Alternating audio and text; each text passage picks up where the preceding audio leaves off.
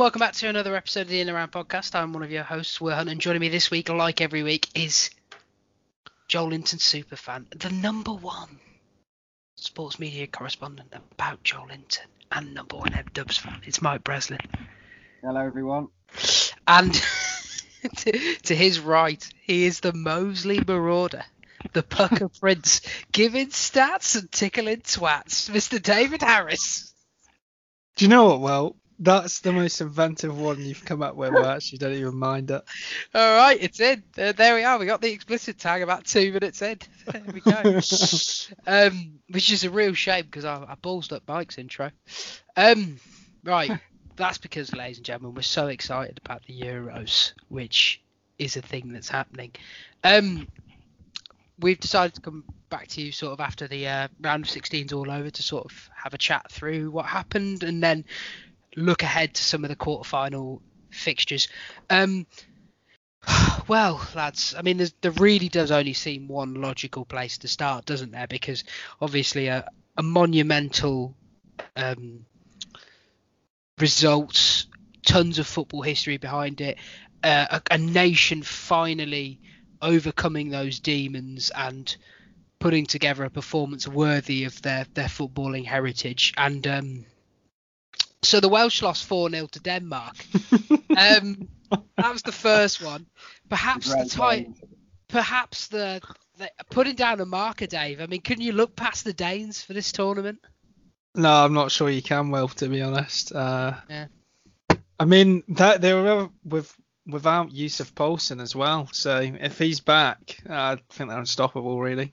Yeah, well, it wasn't the only person they're missing, but um, Well, yeah, I know, but unfortunately, Eriksen can't play, so there's no point bringing him into the no, that's a good point. And, the fold. and I'd uh, like to say that I'm I'm also backing the, the Danes because I, I put some money on them before the tournament started to win it I mean, th- This- 25 to one.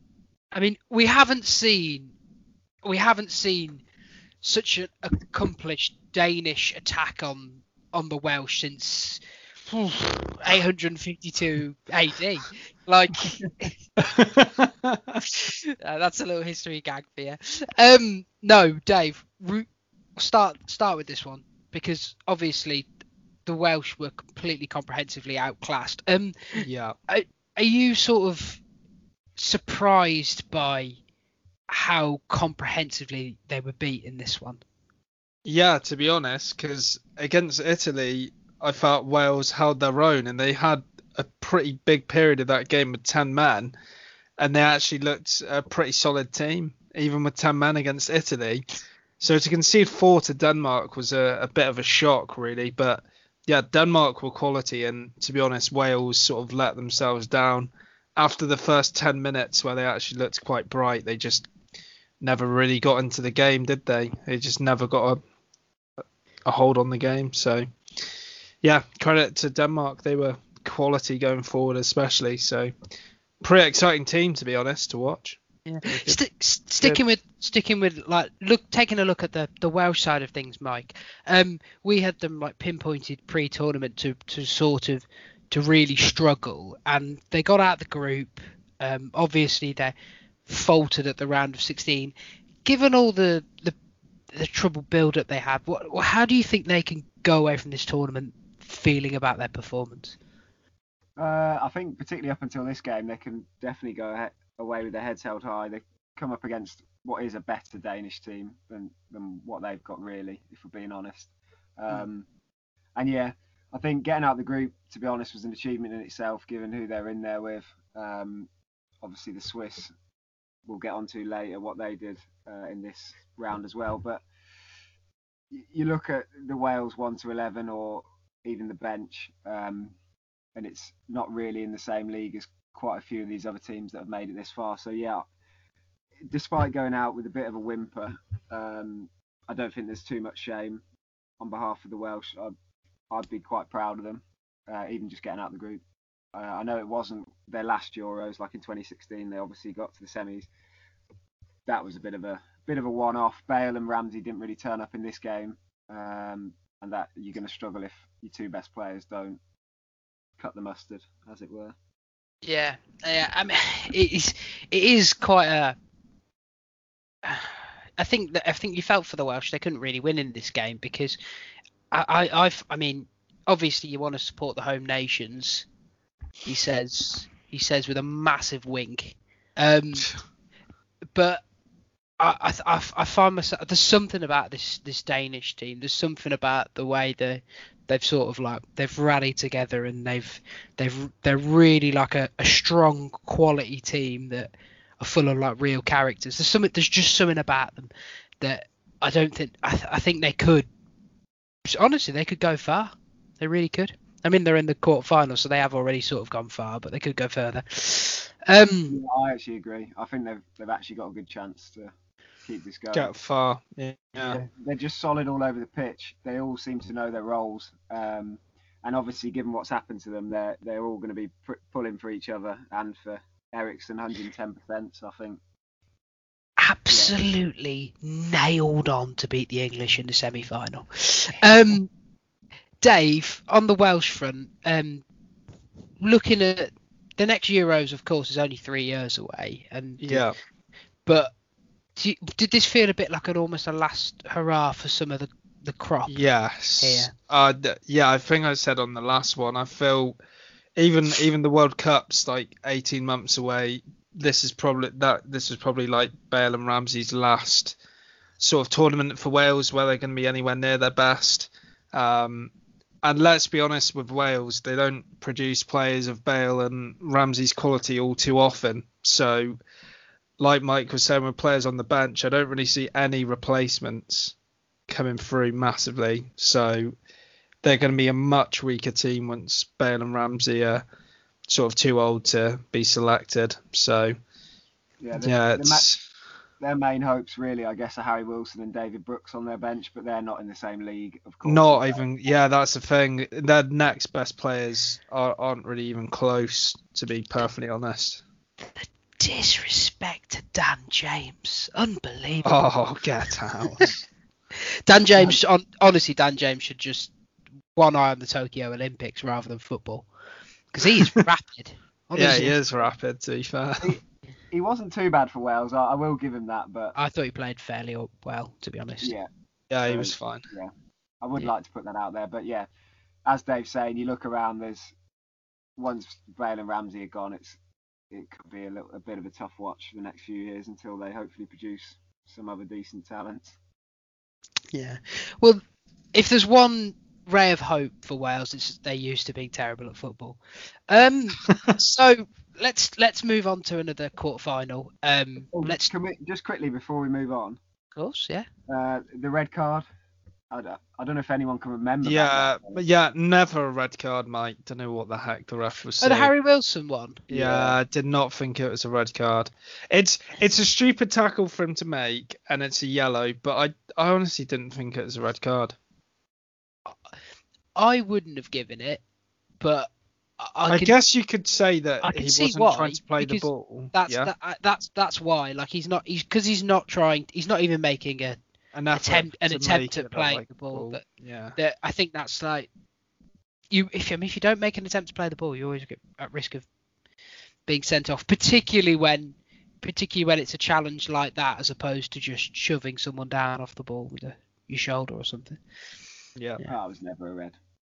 yeah. I didn't think it was. Who's my actually while we're on referee performances, I, I I I'm not the biggest fan of referees as long time viewers of the pod will know. Um, but I thoroughly enjoyed I thoroughly enjoyed the referee making the Welsh wait as they did a VAR check on a potential fourth goal in like Yes. the 93rd minute or something. Yeah, I'm like, that is.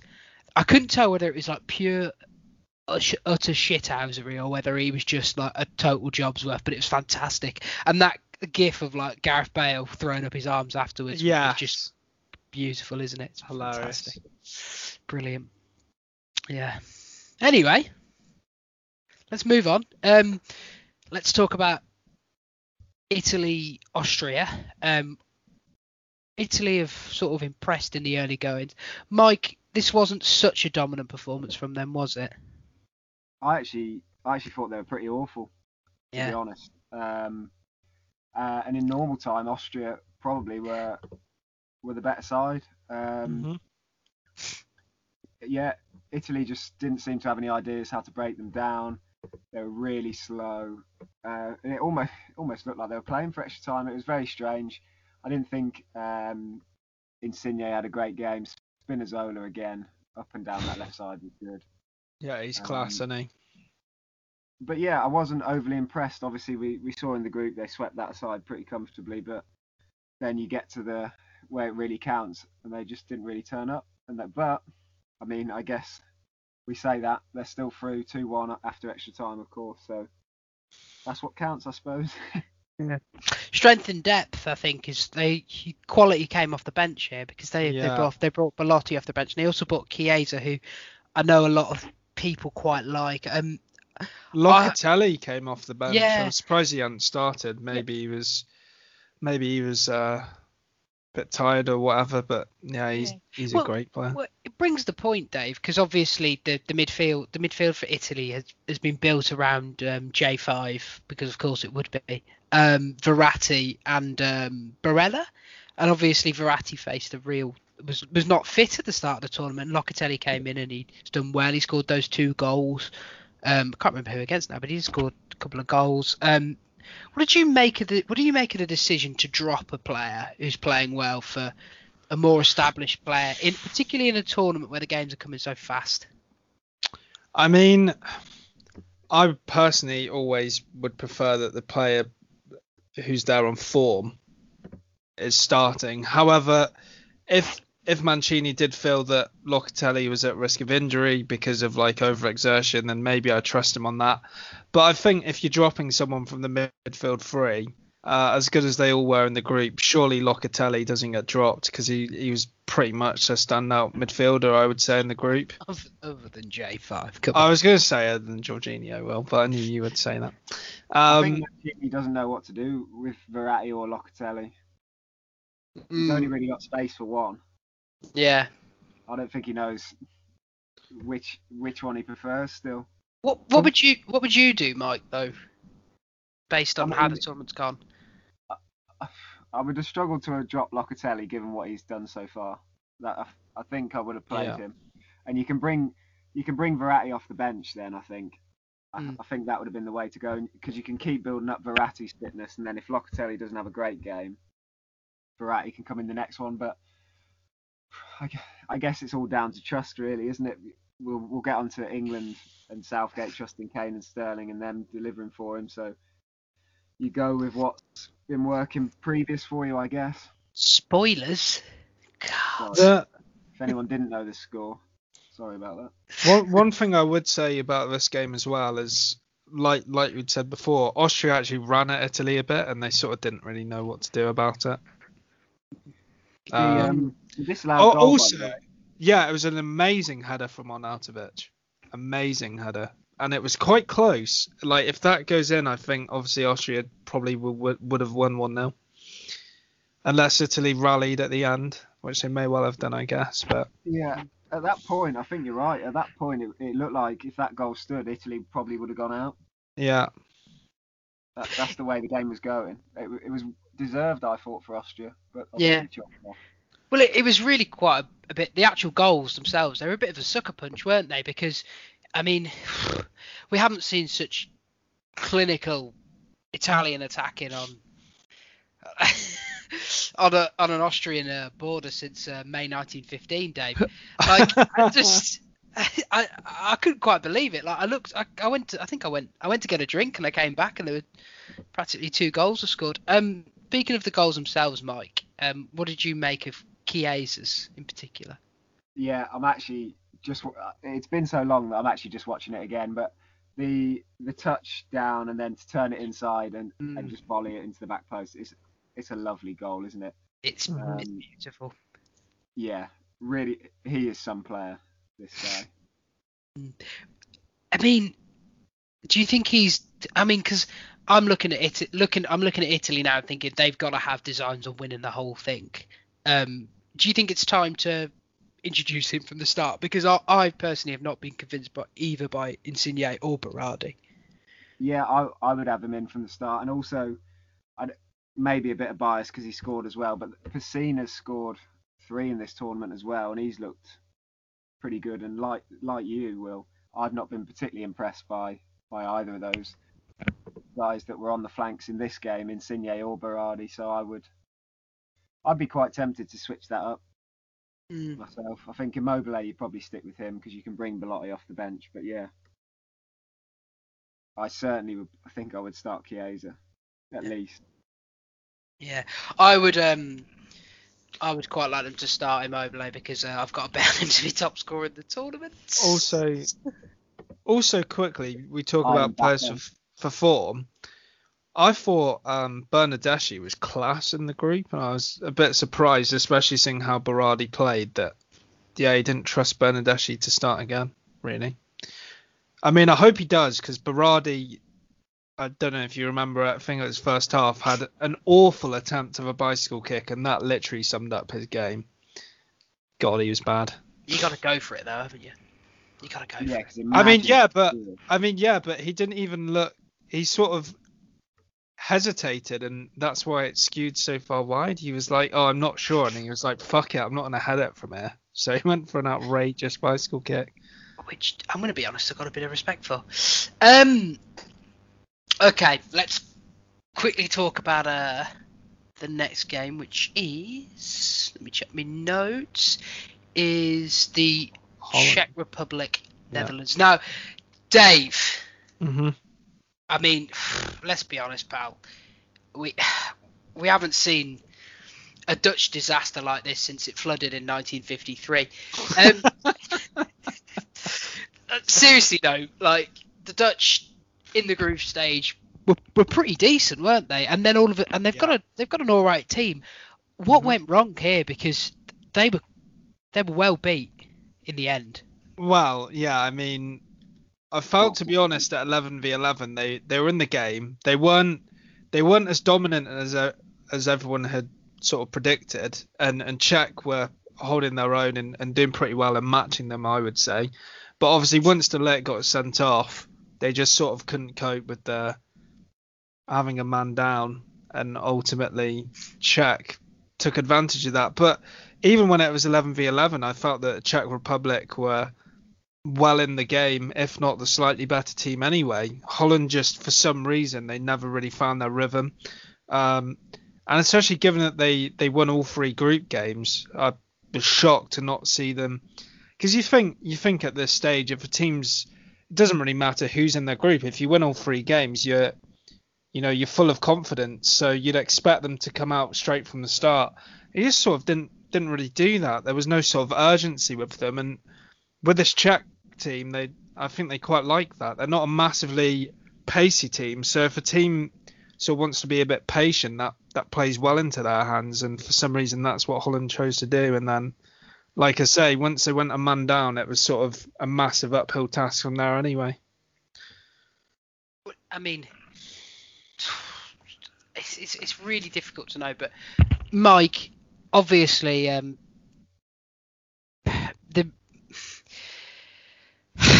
I just the thing is with the Dutch, they turn up at every single tournament.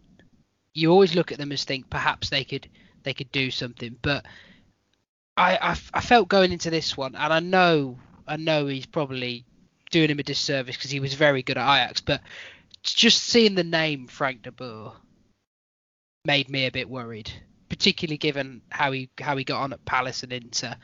Do you think this was just a case of them being set up so to just unable to react completely after the sending off? they they were not good. af- I mean, sometimes it's quite difficult playing against ten men. We- We've got obviously the the old saying about that as well. But the Czechs didn't have any trouble playing against um, this Dutch team with ten men. It's uh, yeah, De Boer. It's it's a bad one, isn't it? I think is is he already gone? Yeah, he has. I believe he has. So, I mean, you can see why, because this team really, on paper, should be getting through the, the Czech team fairly comfortably. Although the Czechs actually are putting in quite a good shift, and they they're going to be tough to beat, I think, going forward. but but yeah, as far as the Dutch go, Malen right before the red card missed that huge chance. Um, yeah. When he was in on goal, that obviously would change the game if he sticks that away. Um, and talking about bad refereeing decisions, De Ligt getting a yellow originally for that. I mean, what are we doing here? If you can't send him off for that, come on, man. Yeah, so at least VAR got that one right eventually. But you're right, the Dutch were not good when they went down to ten men. They weren't great with eleven, but they, were just awful, weren't they? Yeah. Um, So, uh, I don't know real- where De Boer goes next. Maybe China or something. Oh, I think he goes into uh, the retirement home. Um, I think it. But on on the Czechs, they've sort of obviously they lost to England, drew with Croatia was a good performance, and they beat Scotland sort of by the seat of their pants in many ways. Um, I mean, I was looking at the I was looking at them going in thinking, yeah, I'm I'm not particularly worried about these guys making a a long thing. I thought the Dutch, I thought the Dutch would really do, do them in. But Dave, do you how do you reckon?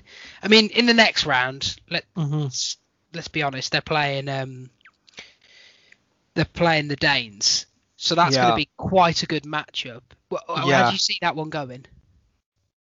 To be honest, I, I think it should be a pretty interesting game because Denmark obviously like to try and take the the game to teams, play to their strengths. I, should have mentioned him before, but if you've been watching their games, that Damsgaard, I think he's about 20. Yes. He looks an unbelievable player. So their strengths are, are getting the ball out wide, go and sort of just attack, attack, attack, really. Whereas Czech are a bit like Coufal and, and Souček, what they're used to at West Ham, really. They're happy to sit on the back foot and sort of just be more effective, like more efficient, I guess, going forward. Saying that, Schick's having a fantastic tournament anyway. So, I mean, Schick's got four goals, I think, now. So they should have a bit of confidence in getting forward anyway. But it should be interesting because both teams have clearly proven that they're here on merit for sure. So, yeah, I think Yeah. it'll be a really interesting game, to be honest. Mike, how, how can you see that one going? The Danes Uh, versus the Czechs. I think I think Check the Danes out. will probably be favourites, but Mm. I think it'll be quite tight. The- Yeah, I think it'll be a solid. tight one. You know they're going to battle, uh, and they can come up with a goal. Schick, obviously, we've seen. Souček's always a danger from set pieces, particularly. Mhm. I wouldn't count them out, but I think yeah, I think Denmark will be the favourites. But either of those, I don't particularly. If England can get through the Ukraine, England are those. I don't particularly fancy playing either of them. As weird as that sounds. No, no, I I'm completely with you there. Um, so let's move on um to what actually on paper it didn't turn out that way. Probably was one of the glamour ties of the round. Um, Yeah. in Belgium versus Portugal. Obviously, um, Belgium won, Portugal nil. A lot of the game was characterised by Portugal struggling to attack. I mean, Dave, I, I, I don't know about you, but we haven't seen such such poor such poor Portuguese attacking since uh, the Fernandine Wars in 1369. um, but that being said, Dave, they've got all this wonderful attacking talent, Portugal. Yeah. Um, Bruno Fernandes, Silva, Ronaldo, João Felix. I mean, and then you've got creative players like Renato Sanches. And they play this stodgy brand of football, which Yeah. obviously credit to them worked in 2016. But they just haven't really got going this whole tournament. What did it, no. was this just like? Was just has this been coming? Basically, is what I'm asking. Yeah. I, what one thing I'll say as well is all their midfielders that they have to pick from. Bruno Fernandes didn't start. Maybe that was down to fitness, but he put that. I think he's sporting Lisbon, Pal, Palhinha in centre mid, who when I'd seen him in the group didn't think he was particularly good. Oh. Moutinho, as much as I like that guy for Wolves for a couple of years, he's been struggling to get around the pitch. So you're putting them up in midfield. Obviously, you've got Renato Sanches, he's fantastic, but you can't expect him to basically do the running of the other two of the three, the other two in their midfield three, especially when they're up against Witsel and Tielemans. Tielemans is you know, pretty much all over the pitch for Leicester, and Witsel's been great at what he does for a long, long time. And he's Witsel's one of those holding midfielders that's blessed with a little bit of pace for for someone in his role. And yeah, I just thought they set that up totally wrong. I don't know why they didn't put Bruno Fernandes in. Maybe he didn't think he'd played well enough in the groups, but his passing's just so good that all it would take is one good pass from him. And you're unlocking Cristiano Ronaldo, you you back him in most situations. Um, I just I just thought it was a strange one from them, really. Um, I mean, you say it didn't attack. I mean, I don't remember a lot of these chances, Will, but according to Google here, they apparently had 23 shots in that game, Portugal, I to actually- Belgium's I- six. I I can't thought really, Portugal were better team. I can't really tell you that many Yeah. chances. Yeah. But So this is this is what I wanted to, I wanted to ask you, Mike. Is because so much of so football's an incredibly reactive sport, and so much of it is completely reflective on the game state that it's in. Um, I, you go up a goal and you sit back and you defend.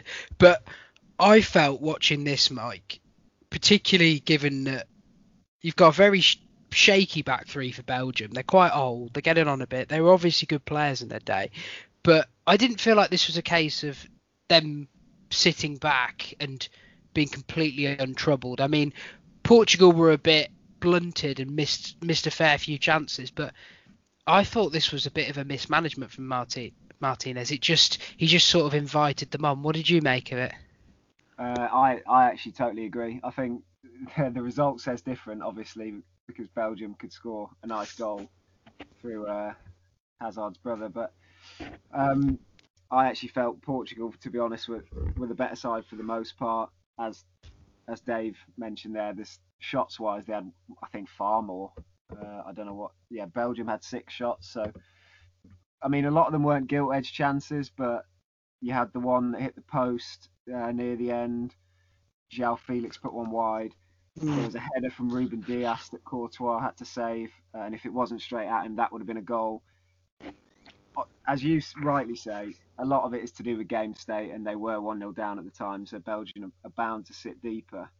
But I do think.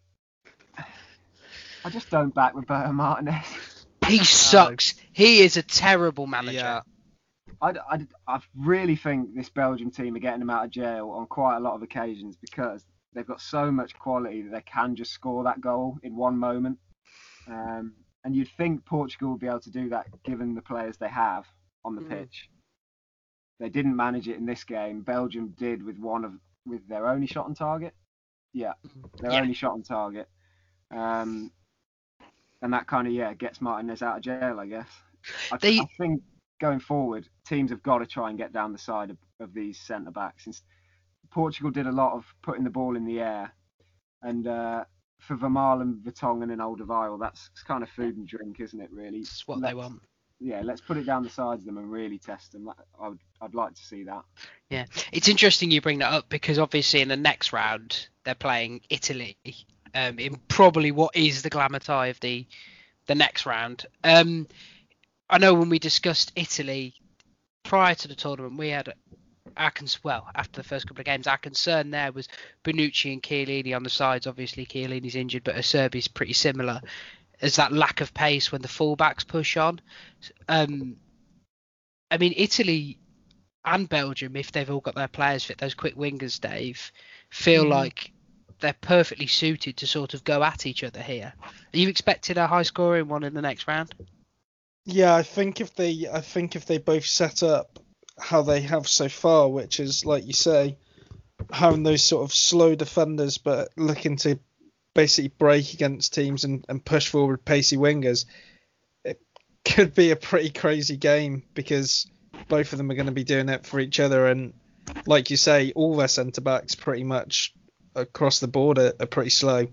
So it should be very interesting to see how the Italians do against like both the Hazards and even someone like Mertens. And then on the other hand, or Carrasco, whoever really, they're all quite pacey, aren't they? The Belgian wingers, Doku as well. Um, and then eh, on the other for the Italian wingers, like Chiesa's rapid. Um, Insigne, all yeah, it's it's going to be pretty interesting matchup, I think. It's good you bring up Yannick Carrasco because he maybe had Even when he came on. the worst 10 minute sub appearance I have seen from a player. Yeah, honestly, It was a there dis- was a there was oh a my god, it was a disaster. I saw someone someone break it down and it was like he first touch he lost possession, he misplaced like three passes, lost possession again. I don't think he actually did a single thing right. It was just an absolute disaster. Um, Mike, obviously, I, I don't know quite how their how the fitness is for Hazard and De Bruyne, but they went off with knocks here. I know Eden was feeling his hamstring. How much? I mean, presuming that they they can play, obviously Belgium are a way better team. But how do you fancy their chances if they're unable to play? Do you think Belgium have enough to beat Italy? It'd be pretty tough, wouldn't it? Without Yeah, I they- saw Martinez was claiming loss. 50-50. Uh, I mean, when managers are saying that at tournaments, you've got to take it with a pinch of salt because obviously they want the team to not think that they're playing, but then at the same time, I guess you can't say that they are playing if then if they can't. If they're neither of them are playing, yeah, that's going to be a pretty big loss to say the least. I'd say even in the star-studded Belgian team, other than Lukaku, Hazard and De Bruyne are the obvious two other top players that they have. So to have two of them gone, it's it's going to put them at a huge disadvantage compared to if they had them available. That's for sure. Brez, what would you do if you were in Martinez's shoes if they're not fit? Bring Ben Watson back. Yeah, I thought so, Mike. I, I like I like Trossard and maybe Mertens. Hmm. Hmm. No I love for know. Nacer Chadli? Is he still there? Oh, back your day ones. It doesn't matter if he's there. Get him in. Well, yeah, why not? Late call up. Late caller. Late I can't caller. believe Benteke's on the bench. Oh, it's really He's- funny, isn't Have it? Have you seen his record for Belgium, by the way? It's actually class. Oh my, Mignolet's on their bench. What is happening? It's all good. It's all good. Um. Hold on. Benteke's got uh, 16 and 40. Uh, okay, I'm getting mixed up with Batsman.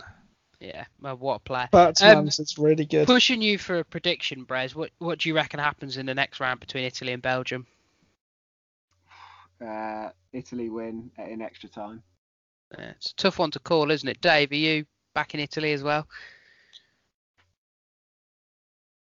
It's a really tough one. Um,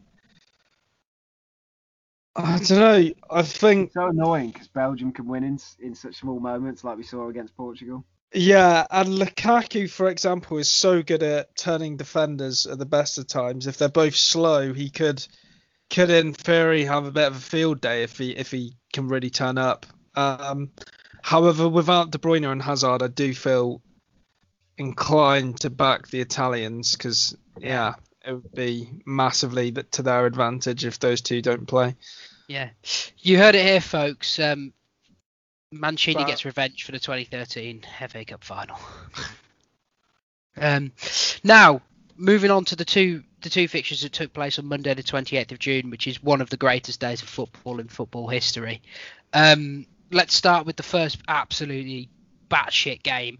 Um, Croatia, Spain, 5 3 to Mhm. Spain after extra time, Dave. Um, so a lot of the talk coming into the tournament was they were worried about um, Spain getting goals, um, Yeah. particularly with Morata at front. But again, we haven't. I I mean, it was this was just an unbelievably clinical attacking performance from Spain, the like of which we haven't seen since the 15-15 invasion of Cuba. Um, but what did you make of it? This performance. Yeah, I thought I thought this whole game was amazing. To be honest, it was it really had it all. Um, Spain were obviously great going forward. I mean, it is obviously a concern to have conceded three, but when they're creating this many chances, it's back-to-back games. He's scored five goals in now. Um, I think Mike had said it last week at the end of the group stage. Maybe this is the real Spain now that they've they've not got the COVID uh, stuff going through the camp, and, and maybe this is them at full strength, and they actually are just this good going forward. Um, like I said, I think conceding three is a bit of a concern, but those goals also have to you have to give massive credit to Croatia. Um, Apart from the first one. well, yeah, yes, yes. Sorry, I forgot that was that horrible flipping pass um, from. Well, it wasn't a horrible pass, sorry, from Pedro. Hold on. It was just horror from Unai Where- Simon. It's, it went down as a Pedri own goal. Yeah, I just I- seen I'm that. I swear he got about a touch. Didn't he? Did he not get a touch on the top of his No, foot? No, it went down as a Pedri own goal, which is a travesty. Sorry. Whoever decides that, that is a disgrace that that's what that that's gone down as. By the way. Uh, the one thing I will say with Spain as well is uh, Laporte and Torres did not look very good in the air at all, which was a pretty big concern to take away from this one for them. They just they just literally couldn't couldn't really do anything in the air, and two of the goals from Croatia came from that at the end. Um, them basically not clearing their lines and not even challenging for a header at the end. But I mean, credit where it's due for Spain. Everyone was saying I saw that Luis Enrique got loads of criticism for his squad, and also like like we said with a lot of teams, this Spain team obviously has a lot of talent, but it's not the Spain teams of like ten years ago, is it? So No, it's actually exciting. Um, Mike, obviously, uh, Spain have racked up quite a few goals now in the last two games, rounding into f- forming a nicely. How do you see it going from here on out for them?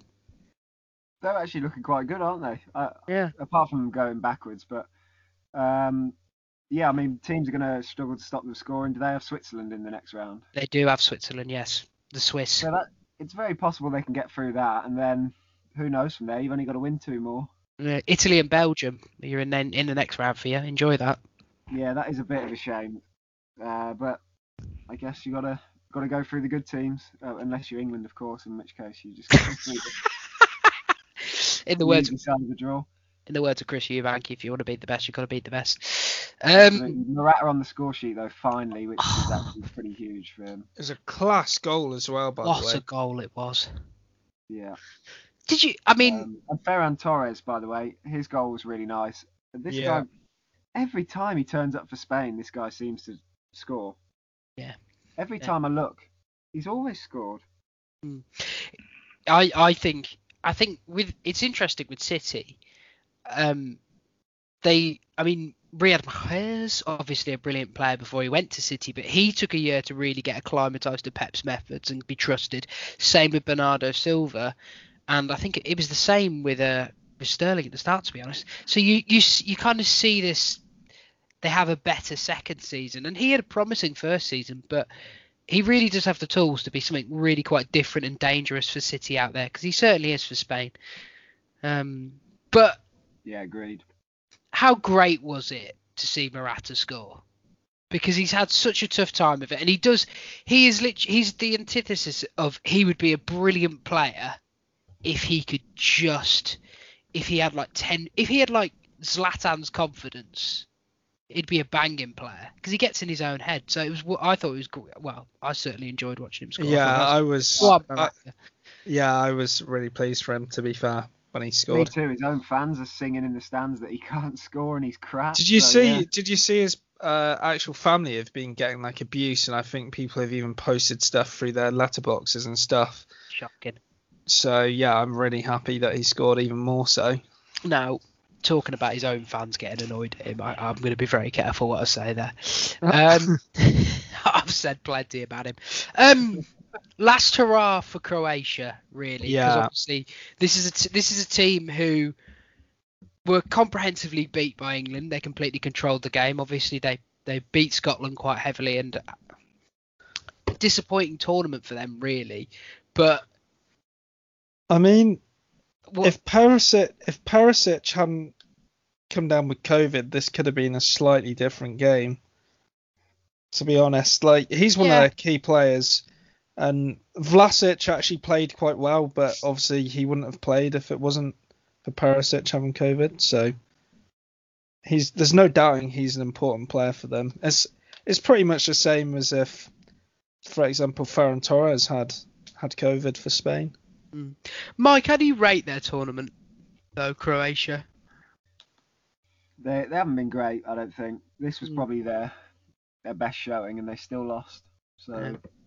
I think I think it was fine. They're they're a decent. They've got some decent players, haven't they? Obviously, Modric is still there, but you saw against England, I think, what they really are, which is just okay. They're they're a fine international team, Yeah. um, but I don't think they could have expected to get much further, even if they beat Spain. They, there's not Yeah. much here, I don't think.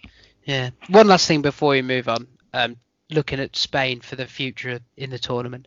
Um, is it a worry for for you two that the way they imploded in the last five minutes here? Yeah, it was. Definitely. Yeah, it was definitely worrying. I would say. Mm. If it, I mean, the Swiss the Swiss came back from three one down, and and the Spanish gave away a three one lead on the same night.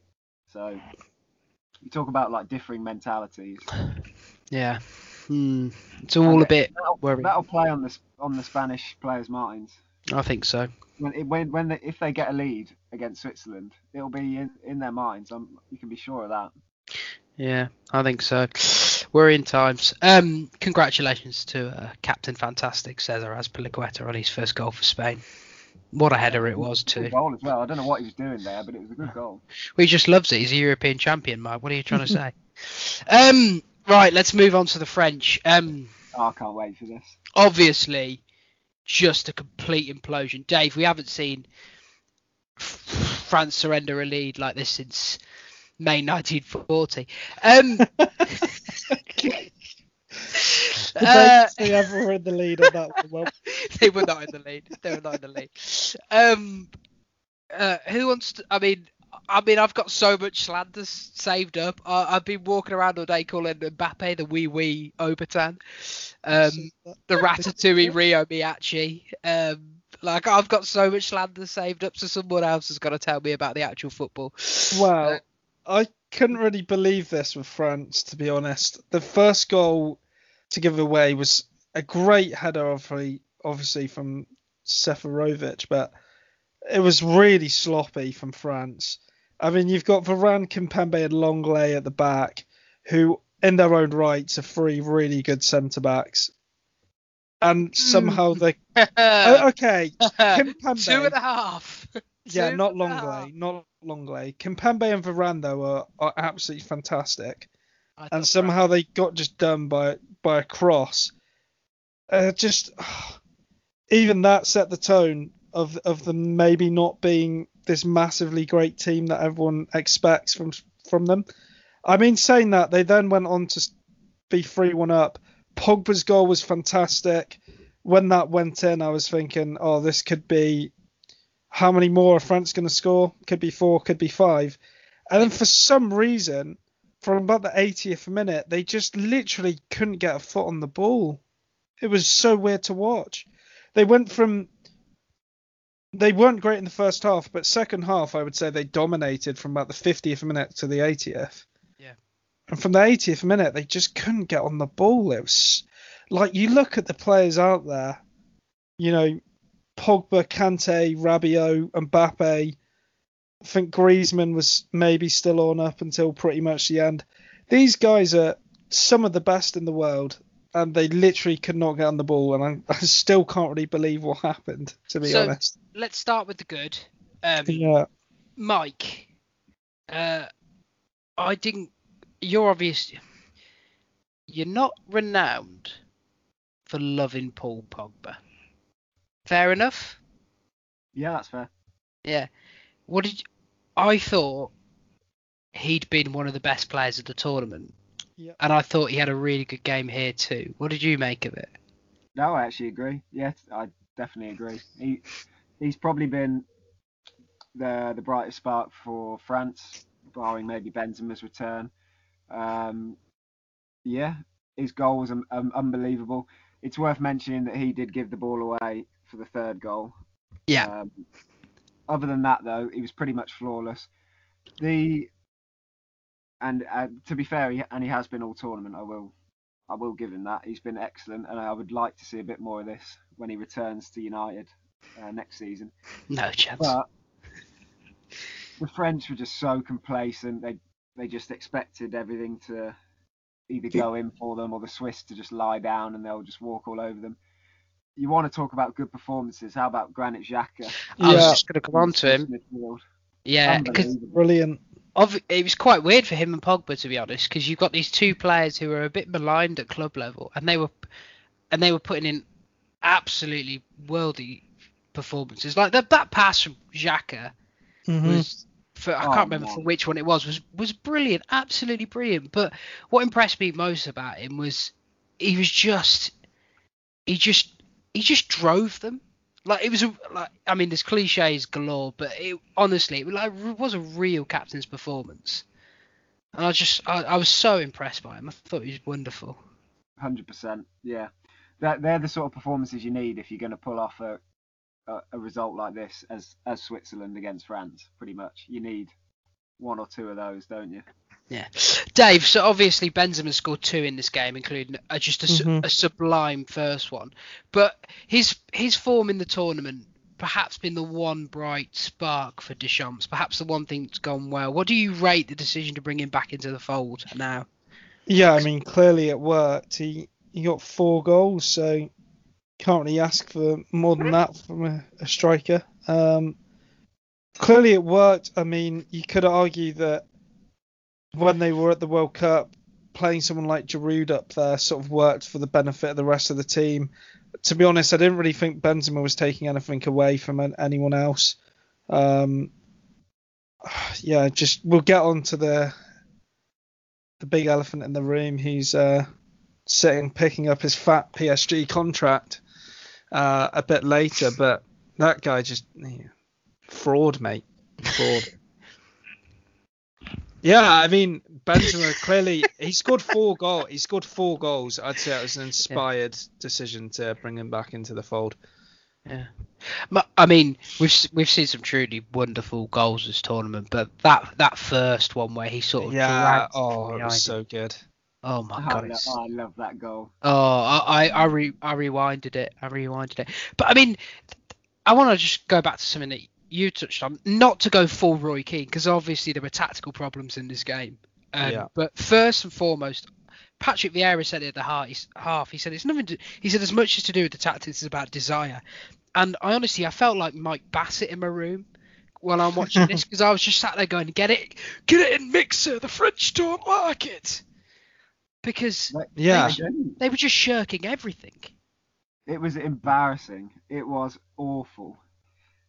I- Mm. It, it was like they just thought the Swiss would just lie down and roll over and just let, and the French would just walk all over them. Yeah. If I was French, oh my god, Well, if you were oh my god, I I don't know if I could watch this team ever again. It was Remove. pathetic. Yeah, Right. they they were so arrogant that they thought that all they had to do was walk out onto the pitch and everything would follow. It was really bizarre. Yeah, you've got good players, but you need to. Sh- yeah, it's the word. Yeah, arrogance. You need to show some desire. It was all. It was just dreadful. Yeah, I do want to get some slander in on Mbappe, but before then, I, I just want to quickly talk about yes, the players' arrogance. I think I think that was clear that the players obviously hadn't turned up in the right frame of mind. Really weird system that they lined up in. Obviously, they lined up in a mm-hmm. three-four-three. Yeah, World class pl- experiment didn't work, did it? world class players who didn't look like they were comfortable playing the thing. I, I thought, as well as Pogba played, and I, th- I really do think Pogba played really well. I thought asking him and Kante to play in a two was unfair on both of them because Yeah. Pogba's not suited to it, and you're asking Kante to do, who's already got in that system, got to do the jobs of two men to do the jobs of three men, and it didn't go unnoticed that Kante didn't play well yesterday, but he was just being asked to cover too much space. The Swiss were in behind in that pocket, straight into the the face of that back three, over and over and over again. I, I thought it was a real managerial disaster, to be honest. Mm-hmm. Yeah, I think Deschamps had a had a stinker as well here. It's- He, he, that should not go unnoticed. You're right, Will. Yeah, and let's just get right down to it. The wee wee Obertan. What is he? I don't know. He just this entire tournament. He Hey, I will say going, he's has he? probably he's probably had the best disallowed goal of the whole tournament. Give him that. was it against was it against Germany or Portugal when he scored that outrageous goal from the edge of the box where he rolled the rolled his man a couple of times and then it went went in, but someone was offside in the build up. Yeah. He just didn't look right, did he? No, he didn't look. It wasn't. It wasn't even a question of fitness. It just looked like he wasn't willing to work as hard as he should have done. Is what I felt. Like Mm. when you compare Mbappe in this tournament compared to him at the World Cup. At the World Cup, the guy did not stop running. He wanted to make everything happen. Maybe again that was because he understood that he had to do basically Giroud's running because obviously Giroud, the Giroud presses and, and whatever, but it obviously doesn't have the same even element as Benzema, for example. honestly, Giroud presses like he's playing garden bowls, mate. But the thing is with the Can thing is with move. Mbappe in this one, it was like his his own reputation had got to his head. He wasn't working as hard as he needed to. He wasn't doing things that he he has done to get himself to be in this level and having this reputation. He just expected the ball to come to him. He just expected everything to happen without him putting in the effort. And that is my takeaway from the four games. He really didn't have this desire to make things happen that we saw we saw before at the World Cup. He just sort of thought, I'm Kylian Mbappe. People's people are going to pass to me, and I'm going to do things. But he had no desire to make things happen. It was really bizarre. Just looked like he never really gave 100% in, in any of the games. I didn't think personally. Mm. Summed up his night, Mike, didn't it, when he was played through that absolutely lovely pass, and instead of taking it comfortably on his right, tries to take it on his left. He just seemed off, didn't he? Yeah, that that one was a really bizarre decision. I don't know why he didn't try and just bend it into the far corner instead. Yeah, take, as you say, takes it on his left and just stabs it wide. Um, and then obviously steps up for the penalty. He didn't look very confident. Um, Nope. Sommer makes the save. That's that's the French out. Yeah, he he's not been good all tournament. Um, yeah, bit of a shame, really, because Yeah. you want to see the best of the big players on the big stage. Yeah. He hasn't turned up at all. Um, but it is nice to see the French out. Yeah. I will say he's getting slandered for for te- for missing the penalty.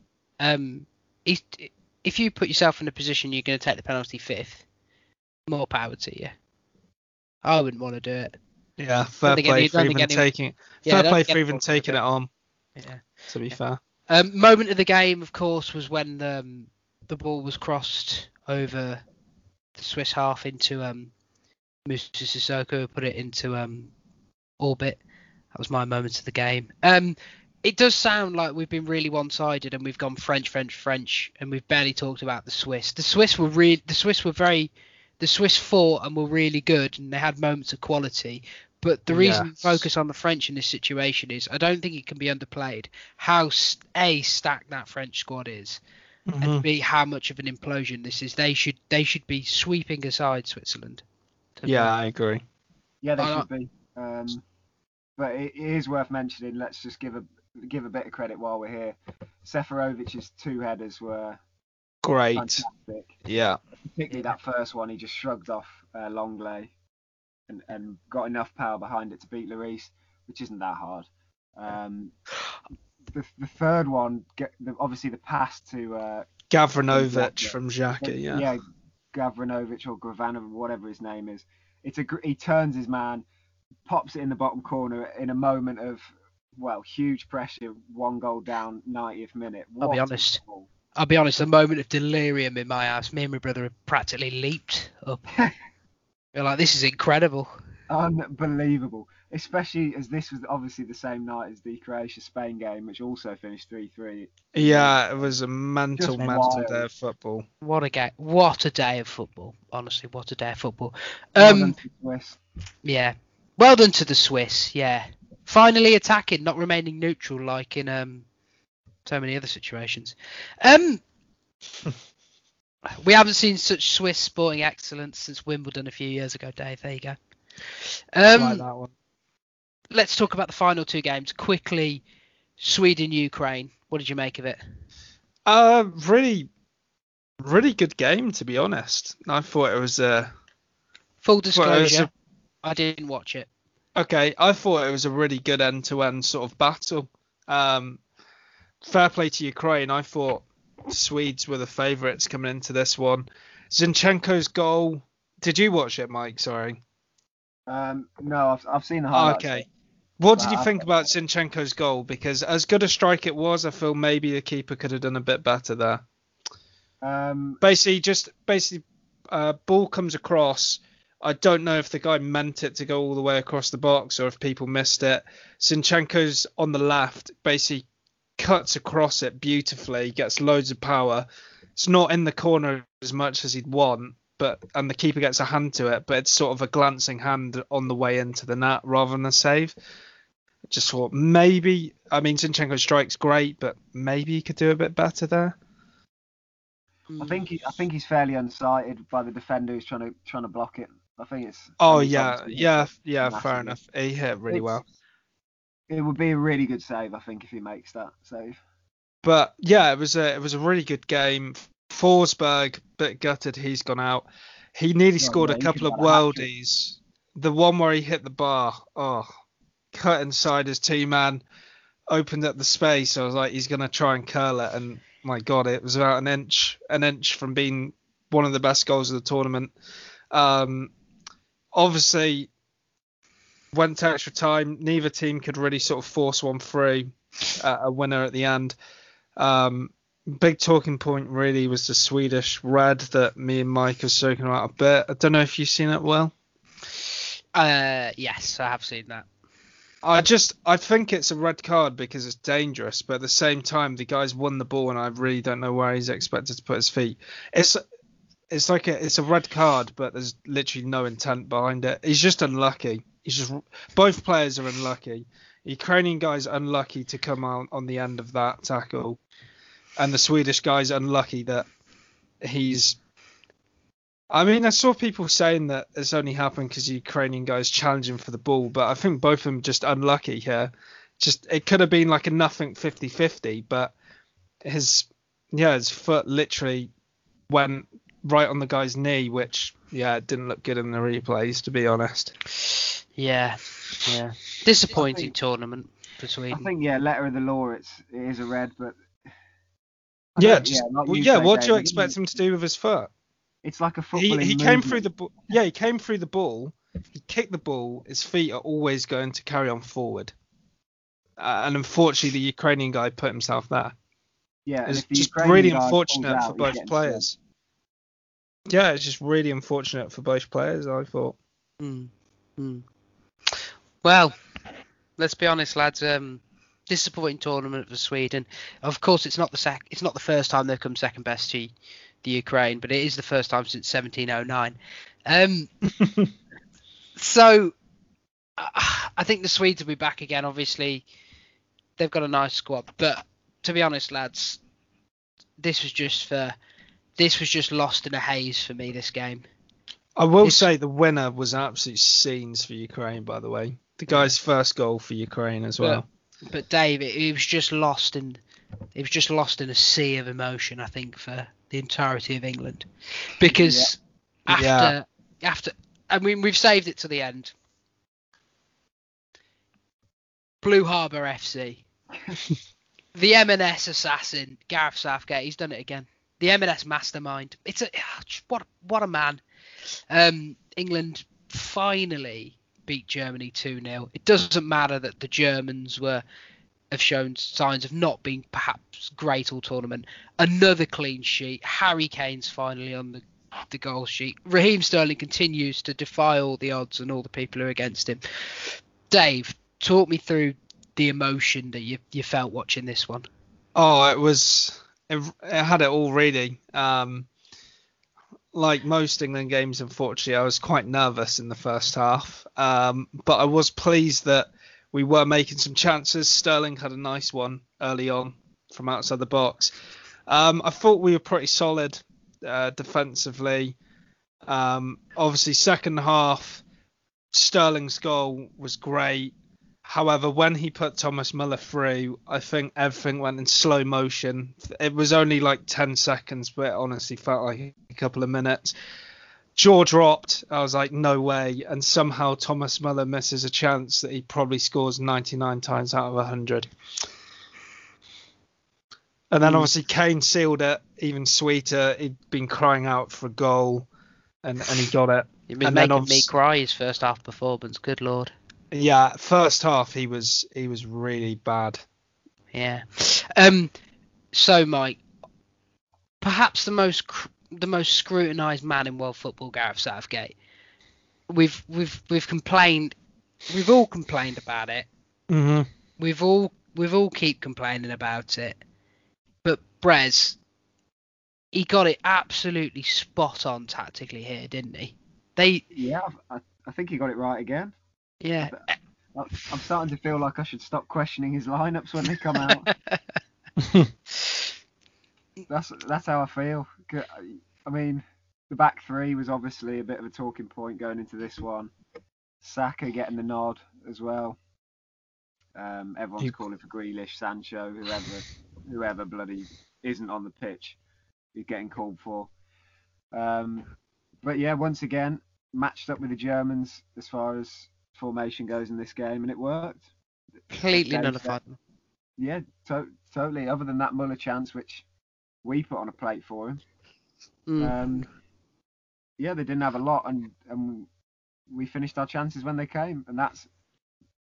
I think I think yeah I think it was a it was a smart England performance. They kind of like kind of like a boxer would. They just send out a few jabs, saw what the Germans had in their locker, worked out the weakness, and then exploited it both times down that left hand side hmm hmm in the transition. It, yeah, Yeah. it was un- it was unreal. It was unreal, wasn't it? Brilliant, wasn't it? Um, I, I think it's we- we've for so long at, with England managers, we sit there and we and we we we talk about them. Why can't we ever make these tactical shifts in tournaments? Why can't we ever?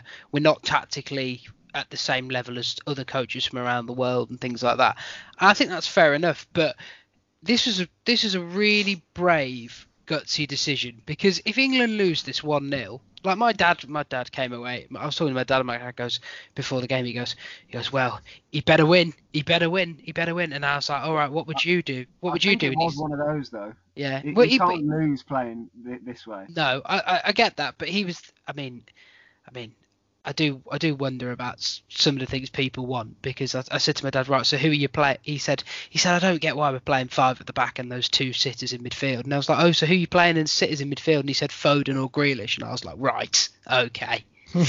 um, but how refreshing, Dave, is it to have Southgate be willing to make the tactical switches, even if they are more pragmatic? How's it exciting? Is it that we've got a manager who feels empowered enough to be brave enough to make those decisions? Yeah, I, think it's great to be honest. Like Mike said, maybe we should start just trusting him and not questioning him. But it it shows huge managerial and tactical uh, like maturity and experience. I think to to be like, okay, I'm not necessarily going to play what could be like on paper our best system. I'm going to play to make sure that we nullify the team and and the team we're against. But also, yeah, I think to go into this game and just match Germany's formation is hell of a ballsy call, but also one that I'm happy the manager is thinks he's able to do and, and one that he feels that he can do because fair play to Southgate. This obviously means that in the training, long before they drew Germany, I'm sure they would have had a few sessions where they Well, trained they- this formation and stuff. They played three four three at the in a in a four bad the last World Cup too. Um, I just I just think it's I just think it's refreshing rather than an England manager that just sticks to his staple tactics non-stop full and isn't Bassett, willing to change. full Mike Bassett, four four fucking Fucking two. Um, Mike, Harry Kane obviously getting off the mark after a fantastic bit of work from Jack Grealish, who let's not forget Dave gave the keys to Birmingham to. Um, hey, it, look what a player! What a player! um, but how big is that goal for Harry Kane? Obviously, it was big in the game, but how big is for him personally? Do you reckon? I think I think that's massive. It will obviously shut a few people up who've been calling for anyone else to start up front or to come on for him. Um, he's repaid Gareth's faith in him. I think Uh, for a striker, obviously goals are what you're after. For someone like Kane, who is going to have all the all the hype around him and all that stuff, he's gonna he's gonna have kept being a- asked questions. You haven't scored yet. You haven't scored yet. Um, and to get that almost monkey off his back is is massive for him. I think he'll take huge confidence, obviously, into the rest of the tournament. And it, it can only be a good thing for England that Kane scored. He's looked a bit off the pace, as we've mentioned a few times on here, uh, and I think rightly so, to be honest. But Yeah.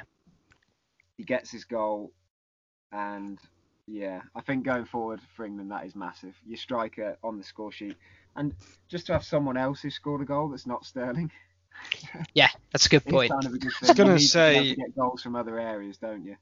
gonna say on Sterling, he was magnificent. He did not stop running his drive going forward, but also his defensive work and getting back. I thought, yeah, what a performance from Raheem Sterling. Yeah, night the man, night the man. Yeah. Um, well, whew, just what a what an emotional day. But Dave, um, looking ahead now, Mhm. is dangerous. Looking ahead to the game against um, the Ukraine.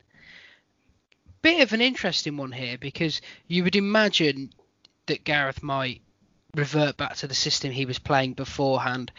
Couple of interesting ones there. Do you bring Grealish in from the start in that number 10 role? Do you restore Mount, who obviously was playing there? Yeah. Do you, do you keep the faith in Saka? Do you keep the faith in Trippier, who's probably not as good as an orthodox right back? A lot of selection dilemmas. What would you what would you be inclined to do system wise, players wise? To be honest, given how well these guys played, the only change I think I would make is put Sterling on the right and put Grealish on the left, and just play the. Yeah, I mean these guys played great yesterday. I don't know why you necessarily tinker that, and maybe it's arrogance from from us as England, but I don't think we should necessarily be making as much as a game plan for Ukraine as we did Germany, if that makes sense.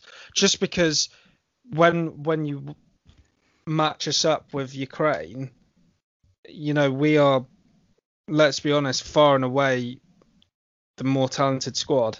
I mean, they have a handful, a handful of good players, but you know if you if don't really see any of those guys getting near our team, for example.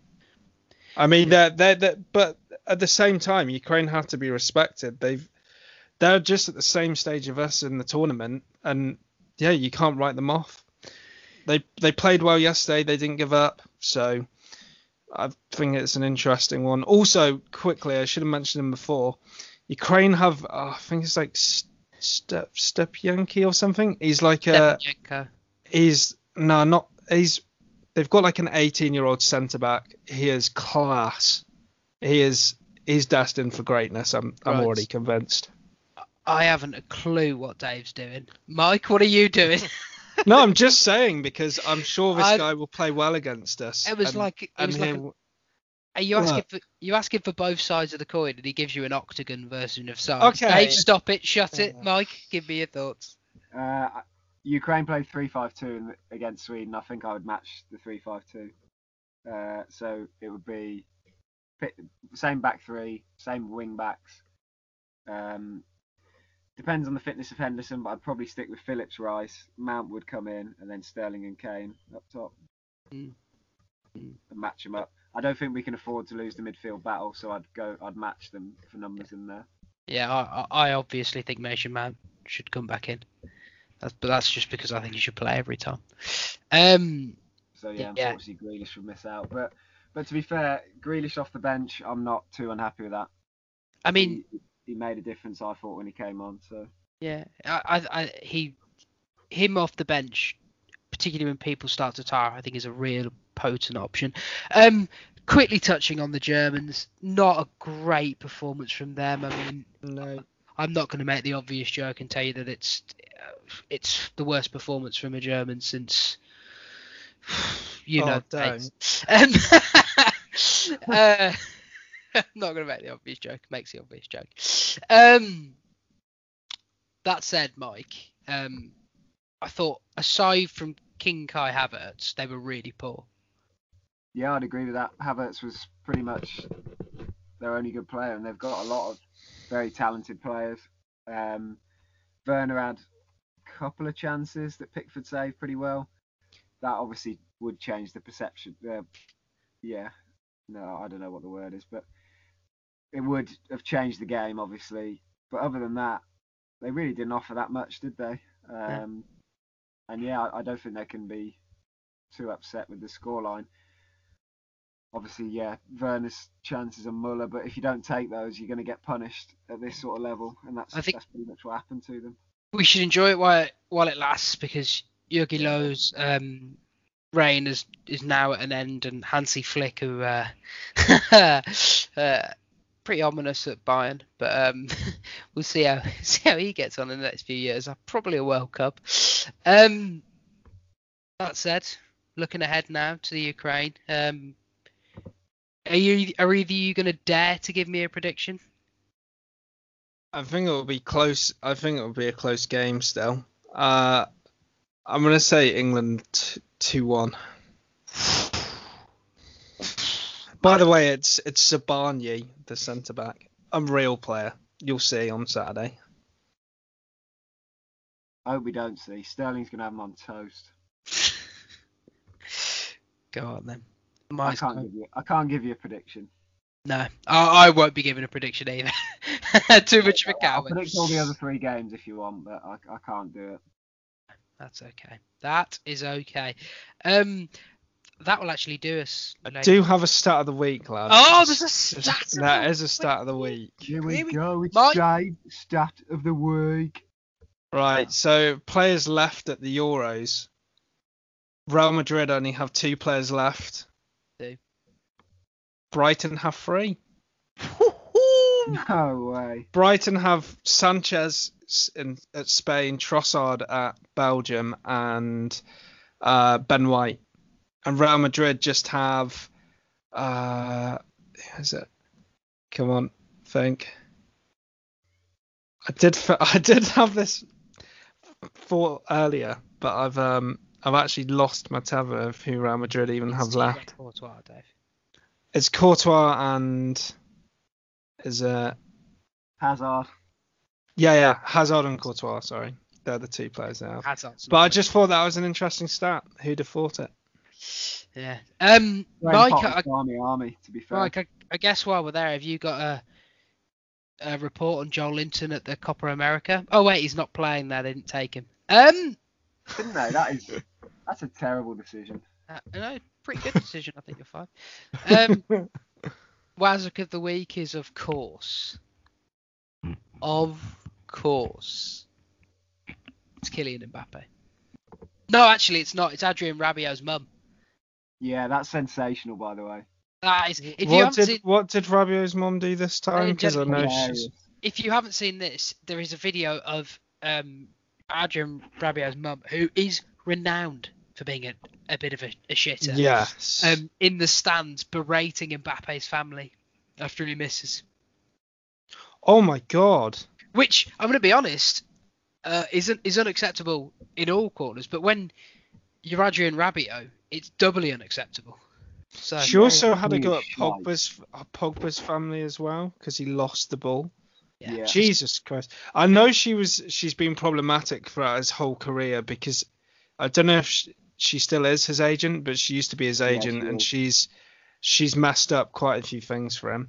Uh, yeah, used to be at Man City back in the day, uh, and she put that to an end as well. So Uh, that's exactly the reason why I never signed up on Football Manager because I've not got time for that, ladies and gentlemen. I've not got time for that. Um, yeah, so it could be coming home, it could be staying away. Who knows, ladies and gentlemen? But that one thing we do know is that that is the last thing we're saying on this week's In and Around podcast. But if you want, to, in the meantime, if you want to follow Dave, Dave, where can I follow you? uh, it's at Dave Harris underscore forty four. Mike, if they want to follow you, where can they follow you? Uh, at Mikey Breslin on Twitter as well. And you can follow me at Wilhunt17, but please don't, please instead follow us at In and Around Pod on all the socials, including ChristianMingle.com. Um, if you want to find more words from us, you can do so at inandaroundmedia.com. But until next time, good night. Sayonara. Whoa, whoa, whoa! You can't be signing off with the Japanese thing when England have. it's ju- Takeshi's castle. You when- can. yeah, but, yeah, but England have just dominated in a manner, in a manner, Mike, we haven't seen since they went to Agincourt. Like, how are you going to do that? Okay, well, the Blue Har- the Blue Harbour Brigade march on. Come on. Yeah, Gareth Southgate's M&S army.